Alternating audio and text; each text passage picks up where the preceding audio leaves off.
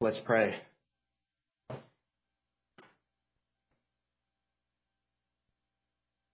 Lord, there's no power in me outside of your spirit, but your word is full of power and life. And so, Lord, our prayer is very simple. Make your word breathe and live and energize it for us this morning through your spirit. Take my weak mouth and my weak preparation and transform hearts and lives forever through this hour. In Jesus' name. Amen. Such a privilege to have been walking through the book of Jonah with you all in the last six weeks. And I'm very thankful for that opportunity. I'm thankful for God. Thank you, thankful mostly for the God of Jonah and uh, for this great book that he inspired for us to be so helped by. And if you're just joining us, I know I see some faces here that haven't been here with us during this series. If you're just joining us, what we've been doing is over the last five weeks, we've been studying the book of Jonah. And today we say goodbye to our good friend. And I have to confess that since this is the last message in the series, that I'm a little sad about that because the more I read Jonah, the closer I feel or I get to Jonah. And I see how, because I think I see how much I'm like him. But see, what we've discovered about Jonah and ourselves is actually just the tip of the iceberg. The worst of Jonah, believe it or not, is saved for last. And you can pick that up in the ethos of Jason's reading. And, and now you would think that since we've come all the way through chapter 1 and chapter 2 and chapter 3, that finally, when we get to chapter 4, that Jonah would have this thing figured out and that Jonah would close with this just fantastic ending where Jonah gets right with God and we end with, uh, you know, Jonah lives happily ever after. And isn't it great? But sadly, that's not what happened. In fact, Jonah lays all of his self-righteous cards on the table in this chapter. Right here. And he admits that his fear that God would be merciful to Nineveh is the very reason why he fled to Tarshish to begin with. He did not want God to extend grace to them. So in chapter 4, we meet Jonah in a fed up state. He's miserable because he doesn't understand God's grace. Now, Jonah's happy. Let's be clear about this. Jonah's really happy to be a recipient of God's grace. But Jonah's not eager to extend God's grace. After all, I mean, God has been gracious to Jonah and rescued his life and saved him not only from drowning, but then out of the belly of a fish. And so he's very grateful to be on the receiving end of God's grace. But when it came to extending God's grace to sinners, Jonah wanted nothing to do with that. He understands why God was gracious to him, but he can't understand for the life of him why God was gracious to them. And so he becomes bitter and frustrated and so angry. For Jonah, the reality is he would rather die than defer to God. He would rather give up than give in. And sadly, this is where so many people are today. Rather than, rather than give in to God and the claims He's making on your life, you determine nothing and no one will dethrone me. I am the captain of my ship. I will do things my way. I will take matters into my own hands. And as a result, when we do that, we are saying, in essence, to God, over my dead body. You will have no claim in my life. Now, we've seen many surprises in this book, but I think it's fair to say there's no greater surprise than chapter 4. The one we encounter here, Jonah, this is shocking. Jonah is angry at the success of his sermon. Jonah is angry not only at the success of his sermon, but at God's mercy. I mean, how, how disturbed is this guy? His worst fears have come true, and what are his worst fears? That sinners repent, that pagans repent. I mean, the text says in verse 1 that Jonah was exceedingly displeased and angry. He's a miserable man. He's deeply troubled, jealous, angry, proud, and fundamentally, he's self-righteous. He's a self-righteous man. And from the beginning, we, all, we knew something was wrong with Jonah, but it's not until you get to chapter 4 that you begin to discover why or what's underneath Jonah's problems. And finally, here, Jonah exposes himself. In fact, in these closing verses, the radical contrast between the sinful heart of man and the gracious heart of God are on full display. It's in 3D. And, and this is where we learn painfully the most about ourselves. So you, need to be thinking about yourself in this sermon as you see Jonah. See, Jonah's anger reveals two things about Jonah and then God's response to Jonah's anger reveals two things about God. And we want to look at each of those things this morning. So first, Jonah's anger reveals two things about Jonah. Number one, Jonah doesn't get God's grace. The text says that it displeased Jonah exceedingly, and he was angry. Now, why is Jonah angry? Jonah's angry because God didn't do what he wanted God to do, which was destroy Nineveh. He wanted God to wipe Nineveh off the face of the earth. And now that tells us something about Jonah's view of grace. Clearly, Jonah is struggling with the fact that God is merciful to Nineveh. How could God do this? How could he show mercy to, to those people? Of all people. And Jonah's like, Jonah's like, I knew it. I knew you were going to do this. Verse 2, I knew you were going to show this pagan, godless city mercy, and it makes me mad. It makes me angry, God. I knew it. And that anger in Jonah reveals that Jonah doesn't get God's grace. But we see this in several ways in the text, and probably the most obvious way is that Jonah resents God this is amazing. Jonah resents God for being merciful to sinners. Jonah is convinced that the wicked should be punished. This is what seems right in his eyes, and nothing short of Nineveh being, Nineveh being punished is going to be satisfactory to Jonah. So when God's anger toward Nineveh ends, Jonah's anger toward Nineveh rages on. It continues. Now, it's tempting to think here that maybe Jonah is not aware of the fact that he is a sinner. But more likely, probably what's going on here is that Jonah thinks that there are sinners and then there are sinners, right? See, Jonah largely is a good guy. Okay, it's not up until it's it's it's it, up until this point. He's had a pretty successful prophetic career. He's, he's been a good guy. He's obeyed God. He's taken God's message to God's people. He's kept the rules. And as a result, Jonah thinks that he's earned favor from God, or at least that God would reward him for his life of faithfulness. But Nineveh now, Nineveh's done nothing but live a godless, pagan, wicked, sinful, destructive, violent existence. And, and so Nineveh doesn't deserve any mercy from God, but Jonah does. And Jonah probably thinks, hey, I mean, God rescued me out of the belly of the fish, so clearly God is for me, and God is, is seeing me that I'm a righteous guy, so clearly I'm going to get mercy, but not those guys. Surely not those guys. And the real irony here is that not only is it that Jonah doesn't see his own deep rebellion, but here's the irony. The irony here is that Jonah has just experienced everything about God that he now despises.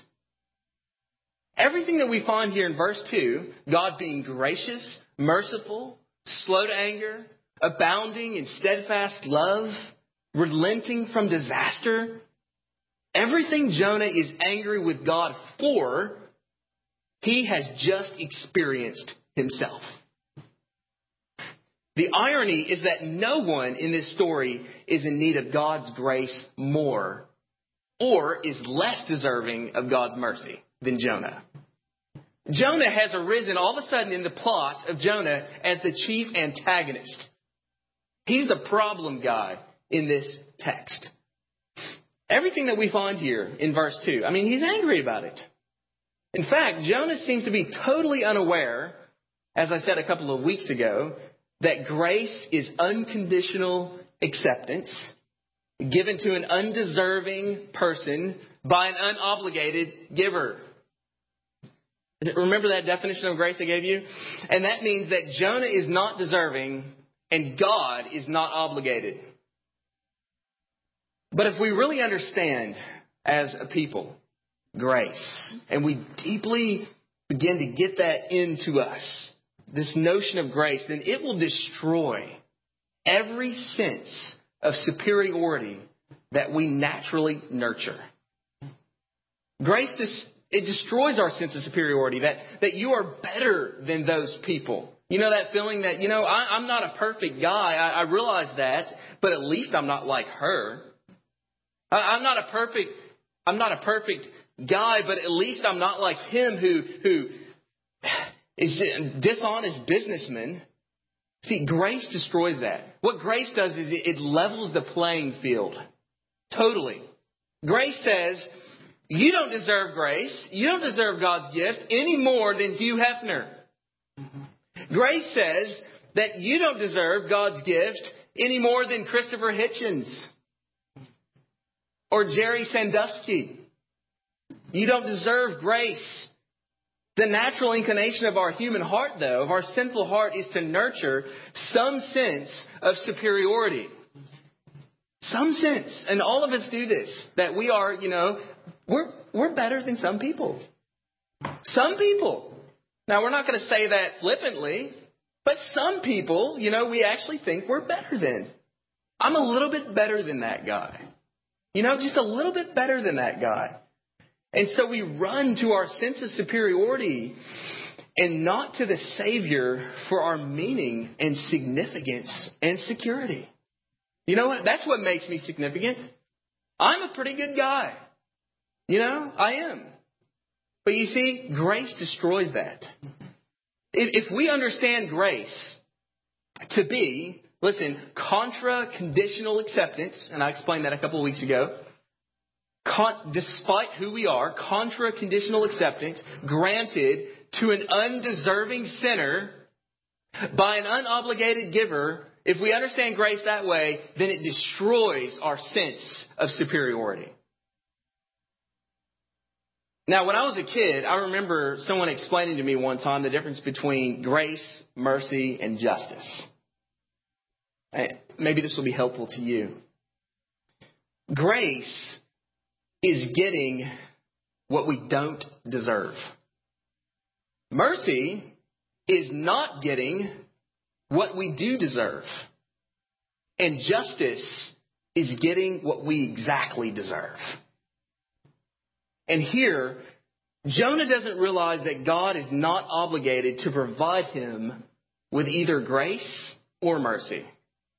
That what he really deserves is justice. J- Jonah doesn't get God's grace. I mean, clearly, his whole attitude toward the Ninevites makes this clear. Now, this leads us to the second thing that we learn about Jonah's anger. Jonah's anger reveals not only that he doesn't get God's grace, but secondly, that he doesn't get God's ways. Jonah doesn't get God's ways. He's confused about God and what God's up to. God's decision to extend mercy to Nineveh is a decision that Jonah radically disagrees with. Jonah's got a problem with God. And as I've said before, God calls a play here with Nineveh that Jonah hates. So Jonah gets up to the line of scrimmage and calls an audible and decides he's going to run a different play. But then God goes after him and says, I don't think so. You're going to run the original play. And when Jonah runs the original play, it's successful, and Jonah hates the fact that the play was successful. He's angry about it. I mean, how juvenile and childish is, childish is Jonah? He got mad that God's play was successful. Not only did he get mad about that, he got mad that God called the play to begin with. See, Jonah has his own view of success, and his view of success and God's view of success are at odds. They're at loggerheads. They're completely diametrically opposed. God's view of success was a repentant city. Jonah's view of success was a destroyed city. God's view of success was a life changing sermon. Jonah's view of success was a meaningless, forgotten sermon with no effect. Jonah and God are on totally different pages here. So again, the sinful heart of man and the gracious heart of God are contrasted here. Fundamentally, Jonah is a racist. That's really what's happening. Jonah is a racist. Now, we normally think about racism as one nationality or race uh, sort of antagonistic to another. But really, racism is broader than that.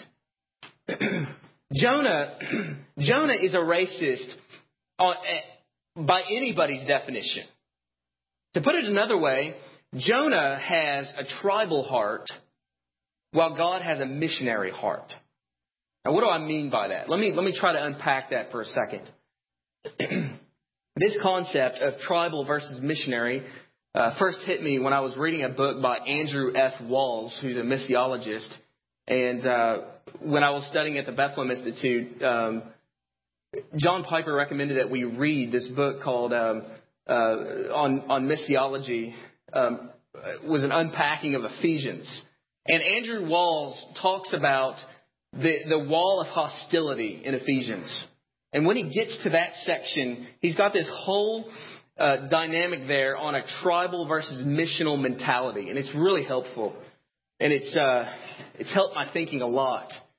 And Jonah here has a tribal heart. Here, here's what here's what's going on. There's a big difference, folks, between a tribal heart and a missionary heart. Let me explain. Let's think about ourselves as a church for a minute. Here, here's the deal. A church can think of itself, and you know what, in fact does think of itself in one of two ways. A local church can either think of itself as a tribe or as a mission. Now, there's a major difference between having a tribal mindset as a church and having a missionary mindset. The highest value of a church that adopts a tribal mindset is self protection. A tribal community is a community that exists solely to protect itself from those who are different than they are. And so they build thick walls of protection, hoping and praying that those bad people, that those bad things don't get in. It's a community that exists merely to protect itself and to keep itself pure from outsiders. It's a community which thrives on believing that their taste and preferences are greater or superior to everyone else's tastes and preferences. In short, it's a self-righteous community. Now, sadly, many Christians and churches who preach the gospel and who believe the gospel are ironically very tribal. And the reason is that those churches are filled with tribal minded people like me. That's how that happens. Now, the highest value of a missionary minded community is not self protection, but self sacrifice. A missionary minded community exists not primarily for self, but for others.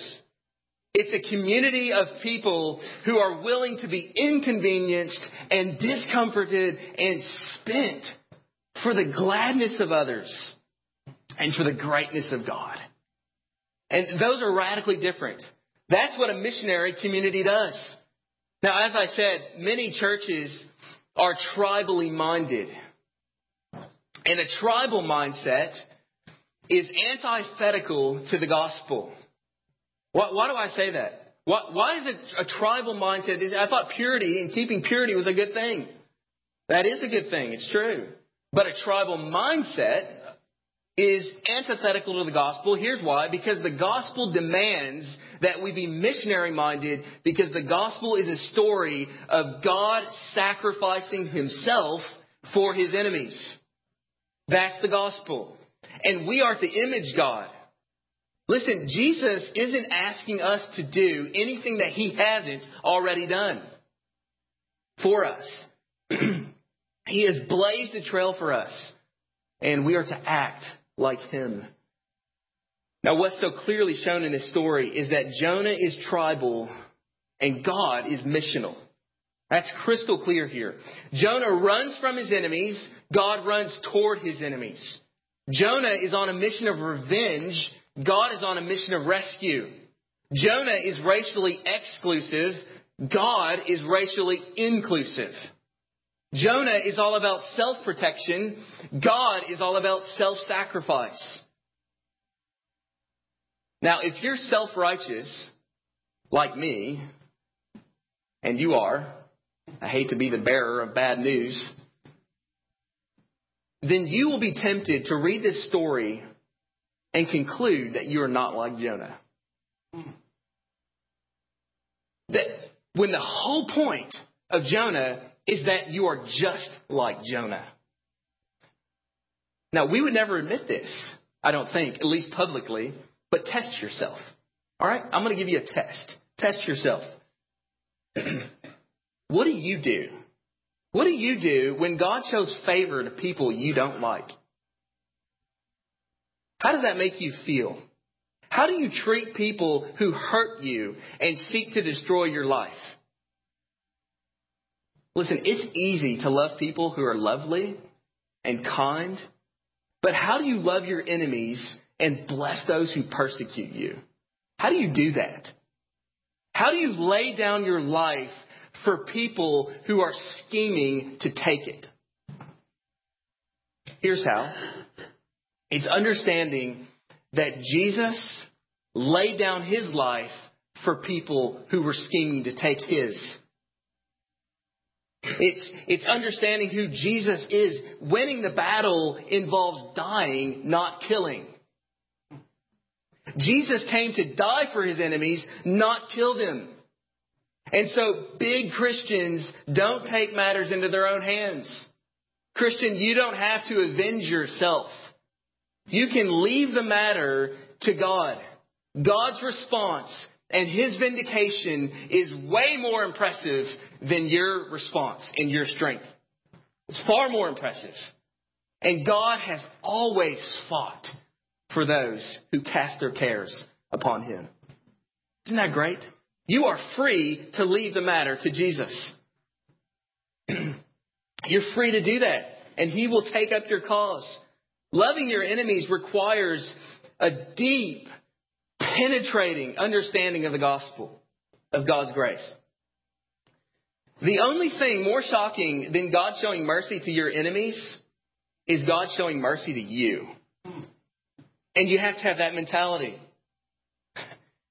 That, that's how you love your enemies. Extending undeserving grace to undeserving people requires a deep apprehension of the fact that undeserving grace has been extended to me an undeserving sinner. The reorienting power of the Word of God is bottomless. Friends, drink deep and be transformed. That's what Jonah needs. Jonah needs his perspective to be totally reoriented. Jonah doesn't get God's grace and he doesn't get God's ways, and so he's angry and to the degree that he doesn't get God's grace and get God's ways, Jonah's soul shrivels and shrinks. Self righteous people shun grace, and when they do that, they become so small and so pitiful and so miserable.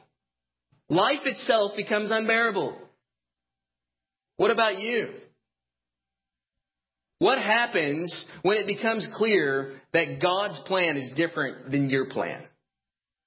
When you don't get your way, when, when, when God says no to your desire, do you take matters into your own hands? Do you think that your way will somehow be better than God's way? Do you realize this is the essence of slavery? It's thinking that, you know, really my way is better than God's way, so I'm just going to do it my own way and I'm going to push forward and I'm going to get my plan accomplished. And true freedom comes when you submit to God and you say, God's way is better. And I humbly bow to Him and His providence. How do you respond when you don't get God's way? Big Christians reorient their perspective by drinking deep from the life transforming fountain of the gospel. So that when a trial comes, a big Christian hears God whispering in his ear these words in the midst of trial. When through fiery trials your pathway shall lie, my grace all sufficient shall be your supply. The flame shall not harm you. I only designed your dross to consume and your gold to refine. The soul that on Jesus leans for repose, I will not, I will not desert to his foes. That so soul, though all hell should endeavor to shake, I'll never, no never, no never forsake. That's what Jonah needs. He needs to be transformed by a divine perspective. And so God teaches him two things in the rest of this chapter about himself. And these things are, are very simple and short, and so I saved them for last. Number one, God doesn't give up on his people. Isn't that a great thought? God doesn't give up on his people. The only thing more shocking than our sin is God's grace. In spite of us, contrary to what we are, God's love is relentless in its, pursuit of us. Now, in verses 5 through 11 here, God comes after Jonah again, and he wants to teach Jonah two final lessons. And the first lesson is this it's very simple Jonah, your anger is debilitating. we see that in verses 4 and 9. Jonah says, It's better for me to, to die than live. Okay, that's pretty debilitating. That's like suicidal. You're pretty well done at that point. And God is telling Jonah, look, man, this thing is killing you literally. Jonah is down in the dumps, and he's there because, listen, he's chosen to be there. Now, there's a common conception in our day and age that if you're depressed, it's not your fault. if you're down in the dumps, it's not your fault. Ever. For any reason. Now, of course, there are medically induced problems with depression. I'm not denying that. Of course that happens. And it probably happens more than we think. But here's what happens. We just totally overlook the fact that our choices and what we do with our life has a drastic effect on how we feel. Drastic effect. And, and, and here, Jonah has made some choices and he's totally self absorbed. Think about God. God did everything he had promised to do for Jonah. But it wasn't good enough for Jonah. God had been faithful to Jonah, but it wasn't enough. God had pursued Jonah relentlessly and loved him and embraced him and continually forgiven him, but it wasn't enough for Jonah. Jonah sat down in self pity and he sulked like a grade school kid. He just sulked. He had an adult temper tantrum. Jonah sat down and he sulked and he made a choice in how he responded to God's plan. Jonah said, destroy Nineveh. God said, nope, I'm having mercy to Nineveh. So Jonah sits down and he says, I don't like this. And he sulks. And he made a choice, and we make choices about how we respond to God's plan. And Jonah chose a self-centered outlook. You know what I'm talking about? This self-centered outlook? Anybody been around anybody that's self-centered? Ourselves? Yes every day. But but what's it like when you're when you're there and, and, and you're just around somebody who's just totally self-absorbed? See, a self-centered outlook is when you get off to a place and all you can think about is yourself. I'm just thinking about myself. I'm not thinking about anyone else. I'm, not, I'm just thinking about me. Stop looking at me. Why are you people looking at me? Just get away from me. And, and you ask me to do this and ask me to do that. And, and, and, and what about me? And what about my needs? And, and when am I going to get my stuff met? And who's going to help me? Listen, when you start thinking like that, you're going down. You are going down, and that's so godless and so wicked. Make a note of this. A self centered outlook is at the heart of every broken relationship. Every broken marriage, for example, is due to a selfish, self centered outlook at some level. And here's the thing when, when a self centered attitude is not kept in check, it becomes a, a self pitying attitude. There's a difference there. One sort leads to the other. Self centeredness turns to self pity, and when self is at the center, all perspective is gone. Jonah's got blinders on. Only thing Jonah can see is how bad his life is. I'm ready to die. I don't care about Nineveh. I don't care about God. I don't care about Israel. I don't care about anything but me, and my life is terrible. That's all he cares about. And so Jonah says, Please, Lord. This isn't like please and thank you. This is please. Please, Lord, take my life from me, for it's better for me to die than to live. Self pity is killing Jonah, literally. And God says, so calmly, Jonah, do you have a good reason to be angry? Now, how gracious is that? Isn't, isn't God awesome? I love God. How gracious is that? How soft and tender. And in fact, God is saying to Jonah, Look, man, like 120,000 people had just been converted and a city has been turned upside down for paganism. I'm thrilled and you're miserable. Who's wrong?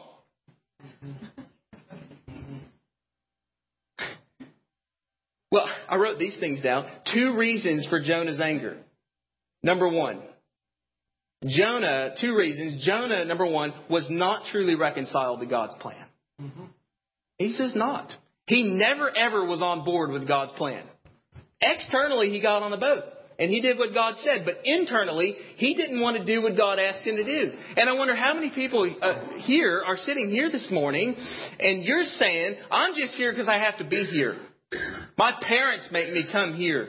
I have to sit through these long services and listen to these sermons and, and I have to go to all these things and just pray all the time and, and family devotions and I just have to be here. But the truth be, the truth be told, you'd be a lot happier somewhere else. Off at college somewhere, away from your parents, away from the church and doing what you want to do. And that's Jonah. Jonah is just doing it because he has to.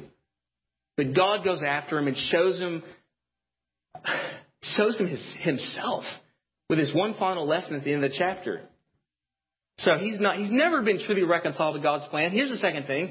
Jonah had forgotten God's mercy to him. I, I think that's clear. Jonah had forgotten God's mercy. I mean, how foolish. Like 15 minutes ago, this dude was in a fish. And now he's arguing with God? I mean, how dumb is that? You, you got thrown over a boat. You're this close to dying.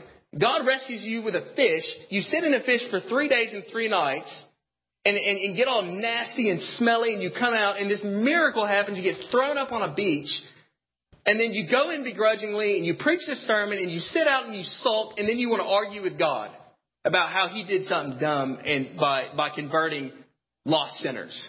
I mean, on, on so many levels, Jonah is so messed up. And how soon do we forget God's blessing and provision and grace? How quick are we to conclude that just because I'm going through a tough season and all of a sudden this is terrible, and my life is, all this stuff's raining down on me and nobody cares about me and nobody takes my interest into, into view and, and I'm the only one that thinks this way and I'm the only one that pray, prays about this or thinks about this and, and, and you're just so self-absorbed and pretty soon you start thinking, you know what, I don't even know if God's good to me anymore. And, and, and everybody's letting you down. And, and, and, and how quickly do we conclude that God's not good or God doesn't love me or whatever? Listen, God has always been good to you. He has never let you down. You and I never have a reason to be angry with God. I just don't recommend this tone of Jonah with God. Okay? This tone of, please, Lord. That's never an appropriate tone to God. And we have no reason to be angry with, with God ever. And God just simply asked Jonah, Do you have a reason to be angry? Now look at the text and notice Jonah's response at the end of verse 4. What does Jonah say? Nothing. Absolutely nothing. The end of verse 4. Now, you can take that a couple different ways, but I like to think that Jonah's silence isn't like I'm busted silence because he turns around and says it's better for me to die in just a little while. I tend to think what Jonah is saying is, you think I'm going to answer that?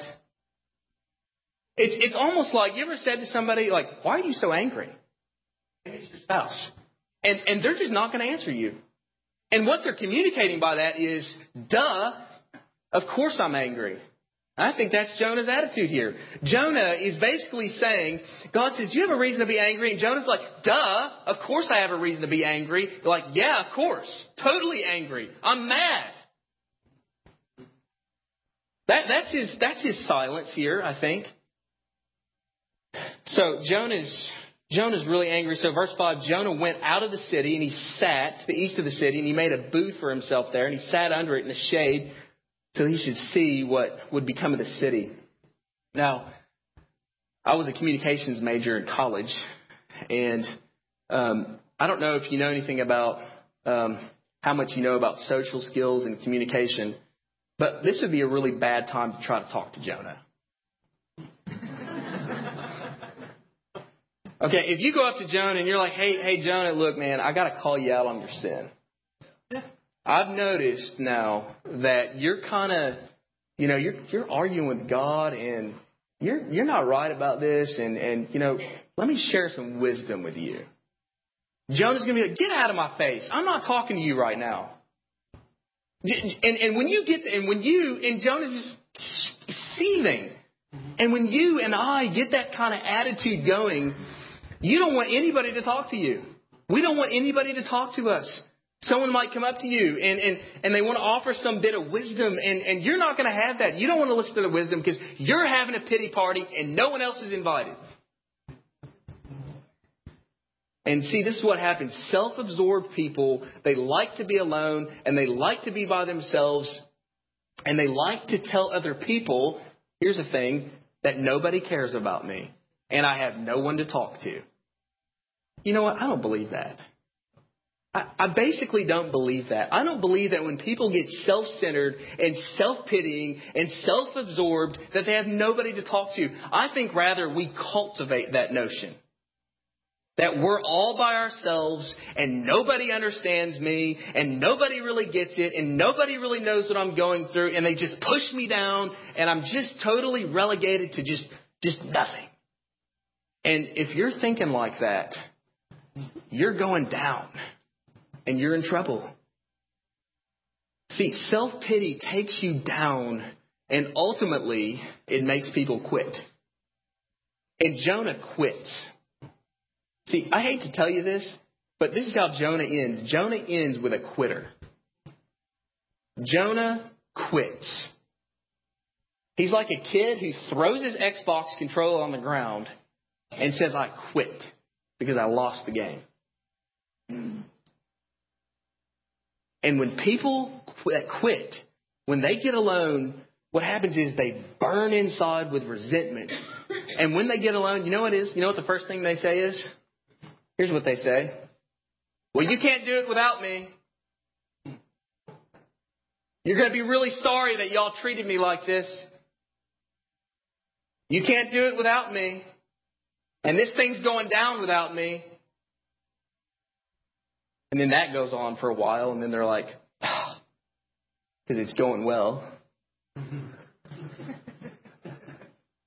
then pretty soon they're like, okay, all right, but it's not going as good as it used to without me.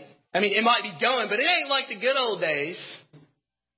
The best days are behind you, and since you don't have me, it's never going to be great. And that goes on for a while.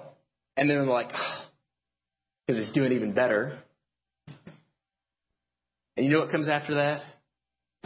Bitterness and resentment and a hard heart. And that's the first thing that God teaches Jonah that his anger is debilitating. And it's ruining his life. And you know what? It's ruining everybody else's life around him. Who wants to be around somebody like that? And it's this vicious cycle. Because the more you do that, the less people want to be around you. And the less people be around you, the more you feel like I have nobody around me. Mm-hmm. And there might be a good reason for that. There, there's no gospel there. Jonah is gospel less. He's grace less. And it's ruining Jonah, and God is teaching Jonah that. Here's the second thing God is teaching Jonah that his love is misplaced. Verse 6 God appoints a plant to give Jonah shade. And interestingly enough, verse 6 is the only place, you know this, in the entire book where Jonah's glad about something. I'm convinced of this, that there is nothing that we are to emulate about Jonah in the book of Jonah. Nothing. I'm convinced of that. Everything we learn about Jonah, we learn by way of negative example. And anyway, what happens is he gets attached to this plant and then God kills it, which is actually a very kind thing for God to do. Because in so doing, God is showing Jonah his misplaced affection. Jonah doesn't understand the generosity of God's love. He doesn't get it. He doesn't understand the rich generosity of God's mercy and God's love to Nineveh. The fact that God's love is offered to all people without distinction irritates Jonah. Jonah says, I thought that your affection was exclusively reserved for us, the Israelites. And this idea that God loves all kinds of people and not just Israelites burns him up. It's as if Jonah were saying to God, I don't get your love. And then God says, Excuse me? I don't get your love. You love plants more than people. Look at this. You're, you're, look, look at this, Jonah. You're upset that the plant has died. And God is here revealing to Jonah that he values a plant more than people. And maybe it's not a plant for us, but it's something. It's a hobby. It's money. It's your job. What's consuming you? What's driving your passion more than people and God? And God is revealing to Jonah and to all of us that we love temporary things more than eternal things. You do that. I do that. You love temporary things more than eternal things. And God is saying to Jonah and to us, wake up. Wake up because plants isn't what we exist for. We exist for people and for God. God's deepest affections outside of himself are reserved for people. In God's economy, people come before projects. In other words, people are God's projects. And as we have received grace vertically, we are to extend grace horizontally. That's what we're to be about as a people. That's our job. That's our goal. And the great thing is, God doesn't give up on his people. And that leaves us with the last thing we learn about God. See, God's still teaching Jonah. He's still relentless in his pursuit. Here's the last thing that we learn about God that not only does God not give up on his people, but God doesn't give up on his world. Verse 11 Should I not pity Nineveh, that great city, in which there are more than 120,000 persons who do not know their right hand from their left, and also much cattle? I love how that ends. I love this cattle thing. Because while it's true that God's deepest affections are for people, it's not true that God's love is only for people. See, this is a very important thing for us. In fact, that last line simply says, and also much cattle. And if you've been paying attention to the plot of Jonah, you walk away from this just, just like, what in the world? Like, that's no way to end a story. I mean, even from a literary standpoint. Don't you end a story like that? But listen, in this one line is packed. It's packed with beauty. In this one line, we get a sneak peek at the glory of redemption and the size of God's mission. The size of his mission. And Romans 8 teaches us very clearly that not only are people groaning for redemption, but creation itself, itself is crying, Maranatha, come Lord Jesus. And we are to love God's creation like He does, and we should care deeply about society and the culture that we live in. And if that makes you sound like a liberal, then too bad. Because that's the way the Bible talks. And by ending this way, God is reminding us that He is in the process, this is great, of reversing the curse, of restoring all things to Himself. God isn't looking at the anger that, I mean, sorry, God isn't looking at the world in anger and saying, oh, I'm just, I'm giving it all up. God looks at the, the world in love and says, I'm getting it all back. That's what God's doing. God isn't done with the world, and He's not done with you because you're a part of the world, and that's good news for us. This is cosmic redemption and reconciliation. So, what about Jonah? The story seems to end so abruptly with God posing this last question to Jonah. What a rebuke to Jonah, as well as much cattle. I mean, Jonah's just fired up about that plant. And God's like, how about the cattle? And and and you, you don't you don't give a rip about Nineveh and and and I care about 120,000 persons and cattle. And get, get a grip, Jonah. And, and here at the very end, you're wondering what happens to Jonah? Why does it end this way? What happened to him? You know what? The truth is, we don't really know what happened to Jonah. The story is left unfinished. But that, my friends, I think is the purpose, is the point. It calls us to write the final paragraph. It remains unfinished so that you and I will provide our own conclusion to its message. Because after all, you are Jonah and I am Jonah. The, the question is, how will we respond to God's mission and grace? I think there's good reason to think Jonah responded well. My confidence rests in the fact that God is relentless in his pursuit of us. And he would have been relentless in his pursuit of Jonah to the very end. I'm also confident about that because this source material came from Jonah. So presumably he came to a pretty thorough, humbling repentance over this whole ordeal. And he paints himself in the darkest of colors because he's not trusting in himself anymore. He's resting in grace. We've seen a lot. God's mission, Jonah's sin, God's grace. These are major things in the book of Jonah. But there's one place in human history where our sin, God's grace, and God's mission all converge. And that place is the cross. That's where we see it in full clarity. We see God's grace hanging in the bloodied, beaten, naked, and forsaken person of Christ as he stands in our place. And it's our sin that we see on his shoulders, and it's bearing down upon Christ with such a horrible and toxic weight that it crushes the God man himself. But there we also see God's intervention, his mission to reverse the curse of sin and recreate all things. Yes, Jesus is all over the story of Jonah. And after all, it's a story, Jonah is, of sin and grace. It's a story of desperation and deliverance.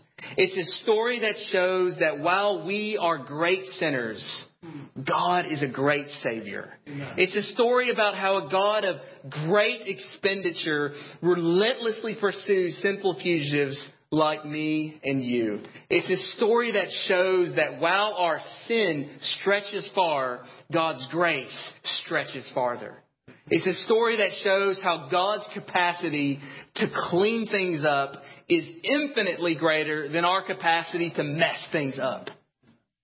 It's a story about an indulgent God, this hound of heaven who tracks his sinful children down and wrecks them in his grace. And what we learn is that not only are we unable to flee from God's presence, but ultimately we are unable to flee from God's grace. And I trust that has been a very and will continue to be a very liberating thought for us. Let's pray. Lord, take your word